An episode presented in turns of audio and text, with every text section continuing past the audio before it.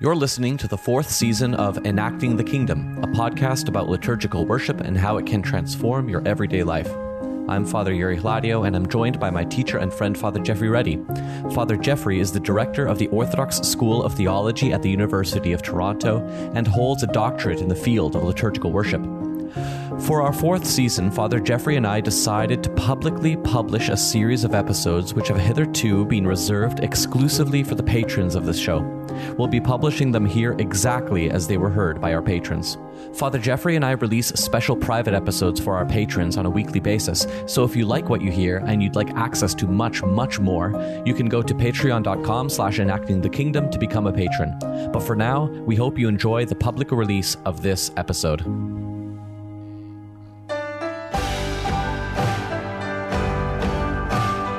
Hello, patrons, and hello, Father Jeffrey. How, how are you, Father Jeffrey? I'm doing well. How about yourself? I'm doing well. It's a good morning so far. I don't have my morning coffee, though. I'm going to make it after we record. Oh, do you think it'll show? Yeah, I'm going to like fade away sometimes, and I'll come in and be like, sorry, what did you say? um, yeah. How are things at uh, Mer-Bears? Well, at the time we're recording, we are in our stay-at-home mode in the province of Ontario. So um, obviously people are growing a little bit weary of the ongoing pandemic and everything. But I think this time possibly detecting the light dawning over the horizon, and maybe uh, sometime in the next few months we'll be able to start heading back on a kind of more firm road towards normal life together as a parish. But I have to say, I've over the, I mean, if you told me a year ago that we would be doing this for a year, um, I would have doubted how well people could have kind of hung together and supported one another. But uh, I'm, I'm pleased with, with how, you know, people have pitched in and looked out for each other. And in this, in spite of not being able to join together for worship in quite the same way as before, it's it's all worked out, and maybe we'll come out of this the stronger for it. Mm-hmm. Well, today we're talking about Lent, which is a fast, and, and a couple of months ago I gave a, a sermon, you know, f- framing these coronavirus uh, policies and and measures as a type of, especially the, the liturgical ones, like not singing together, that kind of thing. I framed them as a, a, a type of fast, that we are in a fasting period, even though we're not technically in a fasting period. So I thought today we could actually just straight up talk about a fasting period of the church, perhaps the fasting period of the church, uh, Great Lent. And particularly, I want to talk about why is it so big? Like, how did it get so intense, right? Like, we talked about Advent a couple of months back, and in Advent, we notice that there isn't, it doesn't have that same level of hymnography that's tied up into that fast period. Um, even the Dormition fast doesn't have quite as much. The Apostles' fast basically has no real liturgical uh, kickoff or, or or even payoff. Well, it does have that payoff with the feast, but um, yeah. So I guess my first question coming in would be, maybe let's start real simple, Father Jeffrey. Lent, nowhere in the Bible does it say we have to be doing Lent, right? How do we get from the story of the Bible that doesn't have Lent in it to having Lent as such a major part of our Christian life every year? Right. Well, I think your first comment there, that we are maybe li- living in a fasting time, a Lenten time or whatever, which of course then connects us to times of wilderness, right? Times of um, alienation, isolation, journeying, pilgrimage, all of those kinds of metaphors, um, which, you know, fundamentally gets expressed in the scriptures in the forty years that the people of Israel spent in the wilderness after their deliverance, you know, their immediate deliverance from Egypt and crossing of the Red Sea. So before they could reach and enter the promised land, the land that had been originally gifted to Abraham in God's call of him, they had to go through the forty years of, of wilderness. And, you know, we could talk about what that means in terms of, you know, spiritual reality and so forth. But of course, the key link to us is our Lord Jesus Christ, because in his own life, a life that over and over takes up, you know, recapitulates, sums up, fulfills the whole of the story of Israel, we have his forty days in the wilderness that precisely follow his own baptism, his own passing through, you know, the waters um, and so forth, which, you know, is clearly presented in the Gospels as a mirroring of the experience of Israel. You know, what Israel wasn't able to fulfill, but he goes through and fulfills, and he's able to keep and fulfill the promises and the, the covenant relationship that God had originally called Abraham and his descendants to fulfill. So Jesus goes into the waters of baptism, comes out, you know, and we've just celebrated that in the church here in Theophany. And, you know, what happens immediately in the Gospel of Mark, it's put most forcefully, he's driven into the wilderness by the Holy Spirit and spends forty days not eating, right? Fasting. And, and so the connection between, you know, th- this early part of the calendar year, um, and the baptism of Christ, and then going out for forty days in the wilderness uh, as a kind of experience of fasting, alienation, pilgrimage journey to mirror the forty years of Israel in the wilderness is how Lent develops in the early church. The very first kind of forty-day fast is a post-Theophany fast. Rather than thinking of it as pre-Easter, pre-Pascha, pre-Holy Week, any of that, which we can get to and talk about how that developed. But the first hint of it is that, and this was in Egypt, in you know the two hundreds, we have evidence that after the celebration of Jesus's baptism, there was a fast of forty days to you know just in complete, you know, sympathy with, empathy with, uh, you know, fulfillment of, you know, that what Jesus himself does uh, with the story of of Israel. So that's maybe the first way to think about it is, you know, we there is no Lent, you know, no instruction, you know, to do this, but in imitation of what Jesus himself does, we are fasting for forty days. And the best place to put that would be after his baptism. I think it's easy to see Lent as a time when the church is the church imposes external things onto your personal life, right? The church says, well, you have to do this, you have to do this, or this is the way we're going to do things now during this period, even though you might not feel like you're in the mood for that. Um, but what I hear you saying, and maybe we could talk a bit more about this, is that there seems to be this natural human um, pattern of times of, like you were mentioning, alienation, like times where things are not right, times when things are more somber. Uh, and then there are also, like, it, it, this even happens with our moods in, in a day, right? Like we might have a very peaceful, calm, somber mood, but then we might be out with friends and then laugh or something in the evening, right? And and be uh, jovial together. So even something, it, it scales this kind of oscillating back and forth between a more open and joyous mood or atmosphere to a more sober and peaceful atmosphere. This scales from even our, our mood all the way up to like the grand story of the scriptures and, and everything like that. And, and we see it with the coronavirus pandemic that we're living through at the time of this recording, where there's there, we are living in a time of more somber living, right? And and then you have that story of Israel who goes, this this uh, image of them going into the wilderness is this time of alienation and of of needing to be somber and repentant. But then there's also that moment where they enter the promised land and, you know, become victorious. So I guess what I'm trying to get at is that actually having a season of our year where we purposely set aside, that we purposely set aside to to experience the, the somber and the more serious side of life is actually uh, conducive or in line with our human experiences that on every level of human life is, is sorry, I went a little bit off there, but is that making any sense? No, absolutely. And it, it's, it's entirely the same thing as what we've been talking about, you know, in our discussion of the Vespers service, right? That in a kind of micro level, we have a Lenten aspect to every Vespers service, right? And and again, we've been talking about how that is actually not just a, that's not just the historical record being depicted in a dramatic fashion before our eyes. It is exactly our experience of day-to-day life as faithful members of God's covenant family, right? So, you know, on a day-to-day basis, we go through, you know, what you said are kind of mood swings or whatever. But I mean, we have moments where we feel really connected to each other and to God.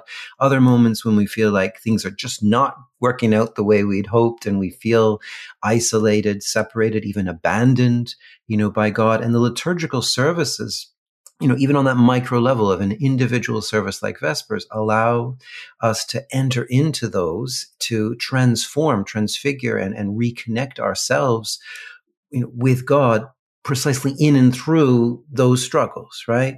And so what we do in a kind of micro level at every Vespers, we do on a more macro level, um, you know, with the church week. Wednesdays and Fridays become those moments within the seven-day cycle of the church. And then if you look at the whole of the church year, we do that on a larger scale. But it's the same kind of, of activity. It's not saying, you know, Lent is now starting, feel sad, you know? It's saying, there are times in your life you feel sad. You feel like God is not with you. You feel like you're in a wilderness period, a desert experience uh, of, of spirituality, maybe even a dry, you know, and, and unwatered period of, of your spiritual life.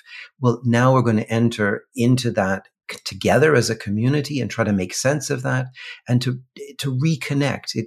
You know, you start off by saying, you know, it's, we think of it as a kind of period of of having to adhere to a bunch of rules or restrictions. Well, far from that. It's actually an invitation to reconnect with God at the times of weakness or despair or suffering or darkness in our lives, to say that even in the wilderness, there are great resources. I mean, go back to that story of Israel, right? The, you know, you're, you're thirsty, there'll be water from a rock. You're hungry, there'll be manna from heaven, right? You're, you're afflicted by, by uh, serpents that are causing, you know, illness and death. If you stare at that serpent when it's raised up and you have trust and faith in God, you will be delivered, right? So these are remarkable stories of hope and transformation that that are meant to kind of knit into our existing lives as, as they are. You know, we're not being told, you know, to do something. We're being told to, to, or being invited to, to go through what we are already doing and experiencing in order to find God in a, in a deeper way, you know, and this mirrors what Christ does in the wilderness himself, in, in the desert, right? He's, we're told that he is like us in every way except he did not sin. And here we're given specific evidence of the kinds of temptations that he underwent, right? And the way that from the scriptures, and not only that, precisely from scriptures derived from the wilderness experience of Israel. Note that he's quoting each time from Deuteronomy when Satan tempts him in three different ways. He, he makes a kind of deep dive into Israel's experience of trust and faith in God in the wilderness and responds out of that. If we learn to do that in our lives, then then there's nothing that can come, whether it's pandemics or, you know, illness, suffering, unemployment, uh, family struggle. All these things will not ultimately undermine or separate us from God, because we will have learned how to live in a wilderness time.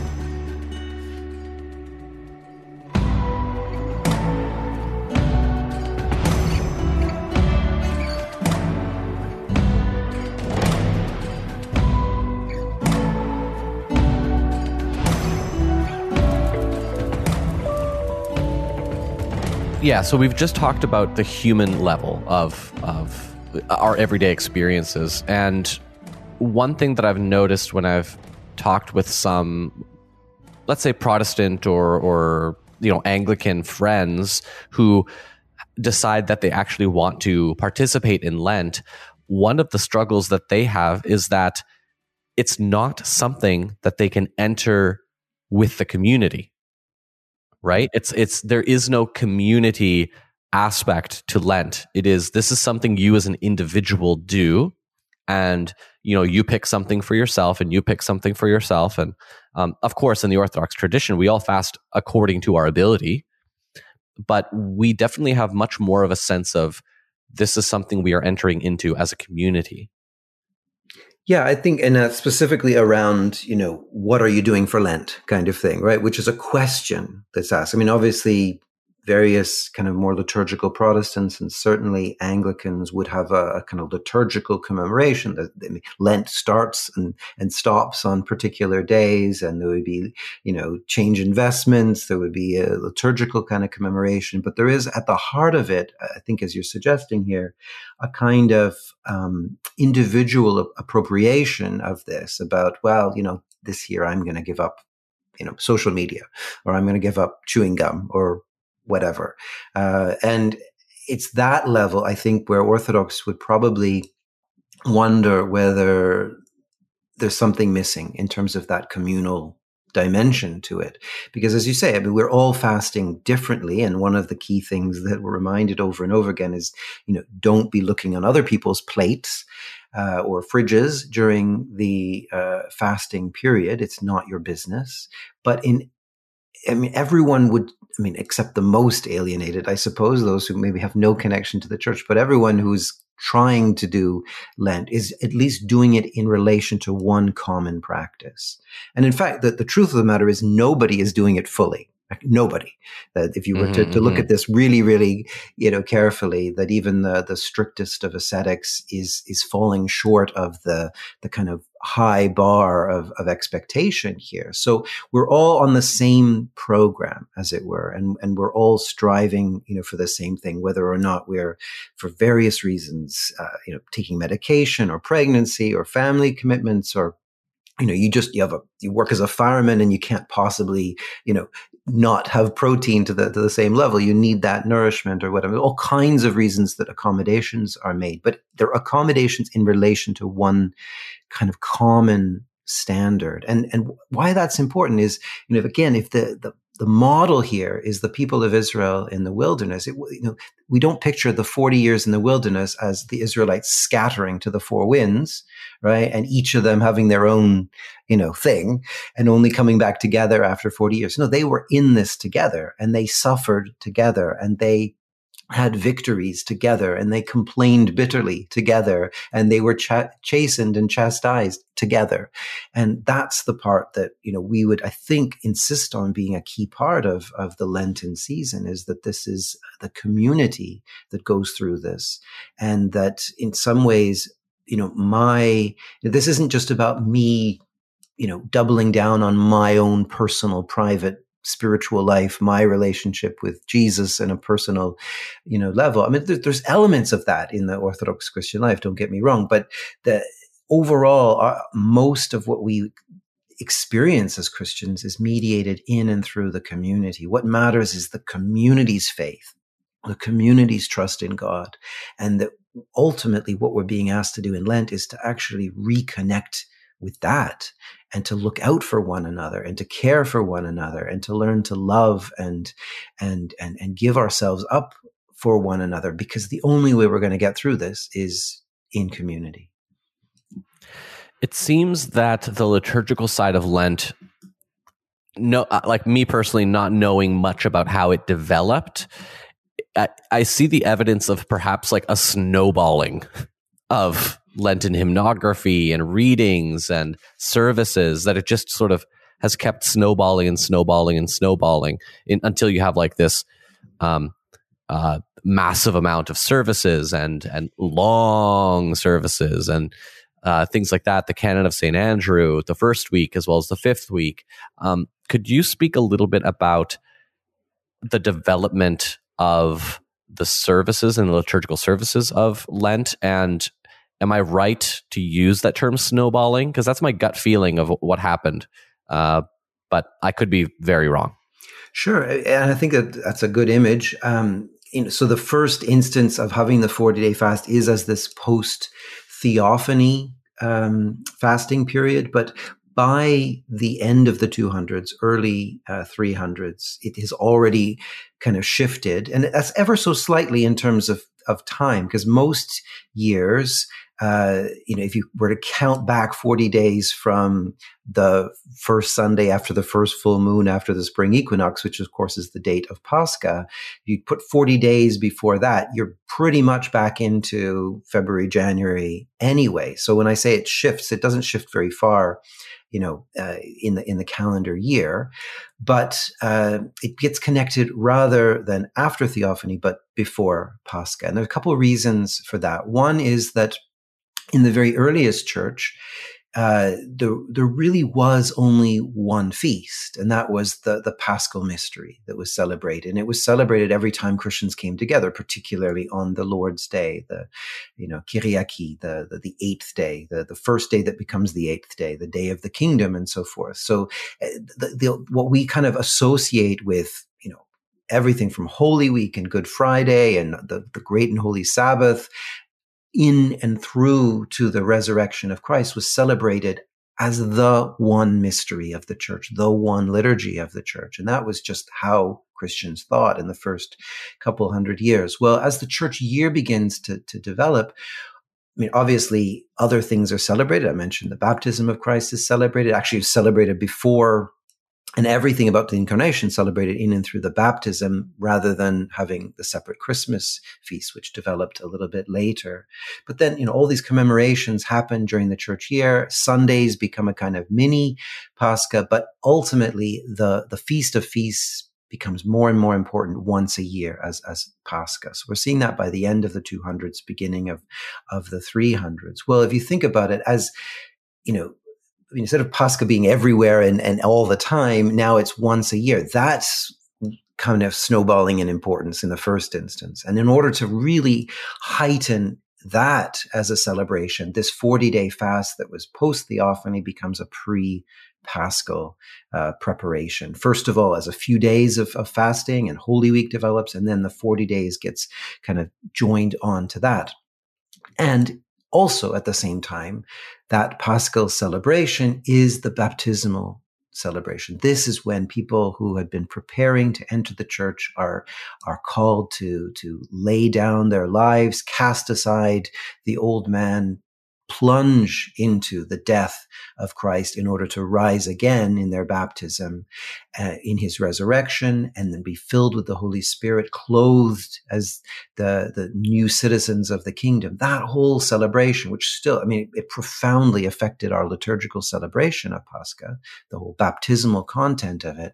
Well, then the forty days that were preparatory to Pascha become principally a preparation of the catechumens for baptism. And so one of the first kind of layers of uh, the liturgical services that we're looking for, and it's, it, it is kind of like a, a river that has sediment, right? There's, you know, as the river is passing, it leaves, you know, the sediment, and you, you can detect these, these layers of, of services um, that develop. And one of that, the first layers, in addition to kind of just general wilderness experience, which was, you know, and, and desert temptation and so forth. Now we have this layer of catechetical preparation, right? And so a lot, you can still see that in, in, a lot of the services of the Lenten period. What, what's important, uh, you know, to interpret those is to sort of picture the catechumens, who typically in the early church had been preparing for several years. Three years was pretty standard. Those who were set aside to go into towards baptism that year would be enrolled on the first day of, of Great Lent by, by the bishop. There would be exorcisms that would be carried out throughout uh, the Lenten period, uh, you know, great emphasis on repentance, on prostrations, and so forth. And, you know, halfway through Lent, the, you know, those who are going forward are, are turned from catechumens into those who will be illumined. And we still see that reflected in our liturgical practice. We have that extra litany that comes in halfway through Lent, and, and so on and so forth. And then right through to the services of Holy Week, and then the eve of Pascha and so forth, where those people, you know, are, are received in, into the church. So all that is a kind of major layer. Well, it's not just that this is happening for them, though, because as I said before about this is a community experience, is absolutely the case for preparing these people for baptism. And so what happens is that everyone in the community is invited to take part in that, to, to be you know, fasting and praying and working with these people in order to bring them into the church. As early as the first century, uh, book called The Teaching, or the Didache, uh, of the Apostles, uh, which, you know, some of which was written probably even before the New Testament was completed, before the Gospels, for instance. But it specifically says that, you know, the person coming to baptism has to come fasting, and the person celebrating baptism should be fasting, and as many of the other people in the community as well, fasting, you know, with them. And so this idea that, you know, this isn't just the private event or, or process for people who are catechumens, becoming those who are going to be illumined, becoming those who are going to be baptized at Pascha. It's not just for them. It's for the whole community. And if you think also that a lot of people would have been baptized, you know, at least as a toddler, you know, if not a bit later in the early church, they would have memory themselves of their own baptism. So that annual Lenten period and Holy Week and Pascha was an opportunity to renew their own baptism somehow by accompanying the, the newly received into the church. And then from there, it grows and snowballs, as you say. So we've got, you know, generation after generation just wants to add in, um, you know, commemorations. And some of what we now have on the Sundays, for example, in Lent, or some of the later things to develop. And I'm suggesting by about eighth or ninth century. And that's obvious because, for example, on the first Sunday of Lent, we commemorate an event that took place on the first Sunday of Lent in eight forty-three. Well, you know, I, I can tell you, absolutely, nobody celebrated the Sunday of Orthodoxy, right, right. at least before eight forty-four, right? right. Or um, even the uh, su- Sunday of Gregory Palamas. Well, that's one of the fourteen hundreds, right? Exactly. So we didn't sort of prophetically, predictively, you know, set these up. So these things get added on. Well, why? Because it was felt that these figures, Saint Gregory Palamas, Saint John of the Ladder, Saint Mary of Egypt, and so forth, that they somehow embodied those existing themes, right, of of things like repentance or ascent towards God, of taking on virtues, leaving behind vices, of of fasting. I mean, Saint Mary of Egypt, right? I mean, what better example of going into the desert than the one who lived there for for several decades and and and experienced, you know, temptation, you know, in the way Christ did, but but immediately in, in her own person. So, so yeah, it's just, it became this treasure house of all of these wonderful commemorations and celebrations, um, you know, but on that foundation really of community experience, of journeying through time of wilderness towards the, the saving and central mystery of the of Pascha of Christ.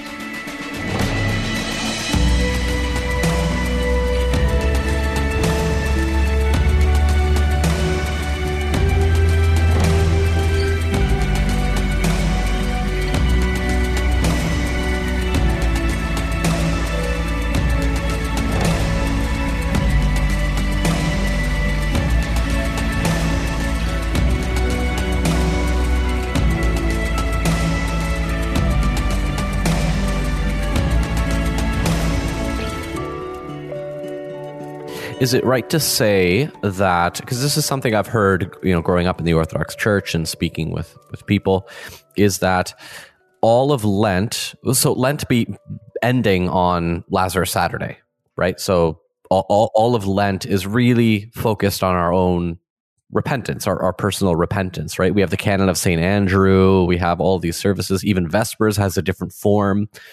And then Lazarus Saturday hits and Palm Sunday hits. And we are, tell me if I'm right, uh, we are asked to no longer be thinking about our own repentance, right? Like the, the work of repentance is done, so to speak. We are now entering with Christ into his passion. And our, the, the focus is no longer on, to, to, put, to put it kind of crudely, the focus is no longer on our own healing. It is on participating in this story now. And focusing on that. Is is that a I think, right way of yeah, looking at it? I think if you had a, a really broad paintbrush, it might look like that, right? And and, and there's a there's a real truth to that, right? So, uh, you know, when you're covering a lot of ground with a wider brush, you you have to, you know, kind of look at high level, you know, themes like that. So, but maybe just to make the that first part more precise, it's it's not even just so much our own personal repentance. It's this idea that together as a community, we are learning to repent, particularly in sympathy with those who are doing it for the first time, being brought into the church, right? So this care for the catechumens and so forth, that we are re-entering their experience of preparing for baptism, which is a reminder of our own, uh, you know, baptism. And of course, you know, the, the whole experience of repentance, of confession, the sacrament of confession is kind of called a second baptism. So every time we go to that, how, I'm not sure how often we think of it that way, but we're, we're re-entering our own baptism through that, that beautiful sacrament of, of confession. And so if the whole of the, that forty days is kind of construed, you know, in those terms, then, you know, that, that is an opportunity to, to enter, you know, into that anew, but, but not, you know, just precisely narrowly focused on our own selves, but uh, in a community experience. Now, mind you, even in that earlier period, we come out of that every Friday evening and re-enter it every Sunday evening. Every Saturday and Sunday during Lent are not fast days. And so you could say that somehow we're moving out of even that mode into the more celebratory, resurrectional mode. You know, in proper practice, you would have the darker vestments, often purple during the weekdays in Lent, but Friday evening you switch back to the gold, because Saturdays and Sundays are liturgical days, they're Eucharistic days, they're days where we commemorate uh, the saving mysteries, uh, you know, of Christ. And so, you know, we're, today you see purple in the Sundays of Lent in a lot of churches because people aren't showing up in church on the weekdays. So people, you know, the, the pastors, the presbyters want to give people an opportunity to have something Lenten. So they give them the purple on, on Sundays. But properly speaking, when we say Lent, the forty days, we're talking about weekdays, right? And uh, so, so yeah, once we move into Lazarus Saturday in a kind of more profound way than we were doing on every Saturday throughout that period anyway, we're switching into this kind of more celebratory uh, mode with the, the foreshadowing of the resurrection and the raising of Lazarus, and then Palm Sunday and so forth. And then as we go into Holy Week, I think, you know, we're, we're no longer in a kind of intensive way focused on the preparation of catechumens, but rather how all of us are, as you say, immersed in the saving mysteries of Christ. And so as he goes forward, you know, commemoratively in our, in our liturgical celebrations to his passion, we are meant to accompany him at every stage in ways that even those first witnesses were not able to, right? So we go with him to, you know, to the temple and to, and those prophetic actions and words in the temple. We go with him uh, to the Garden of Gethsemane. We go with him as he's taken to trial and back and forth between Pilate and Herod. And we go with him on the road to the cross, and we stay with him at the cross. And, you know, like very few did uh, by the end. And we remain in vigil until the resurrection and so forth. That's what liturgically is being invited, uh, or we're being invited to do. And, you know, of course, this is not disconnected from our own repentance. Repentance is about us turning again and again and again. And I think throughout an experience like that, we have to, because we're, our temptation is to turn aside, right? That's the human thing. We see suffering and, you know, we, we, we, we avert our eyes. We, we don't want to go in this road of self-sacrifice, even if it is for this greater good of the, the love of God for the world. But again and again, that's an experience of repentance in this maybe even more profound way than, than simply, you know, thinking about our sins had done in that earlier period. Well, that's it, Father Jeffrey. We did another episode. Excellent. Yeah. Was there any, any final things that you wanted to add at all, or? Don't believe so, no. Okay, awesome. Well, thanks, patrons. We'll see you next time. Well, that does it for another episode of the private podcast of Enacting the Kingdom. Thank you again for all your support. Please feel free to comment with any follow-up thoughts or questions. Father Jeffrey and I read them all. Looking forward to having you back soon.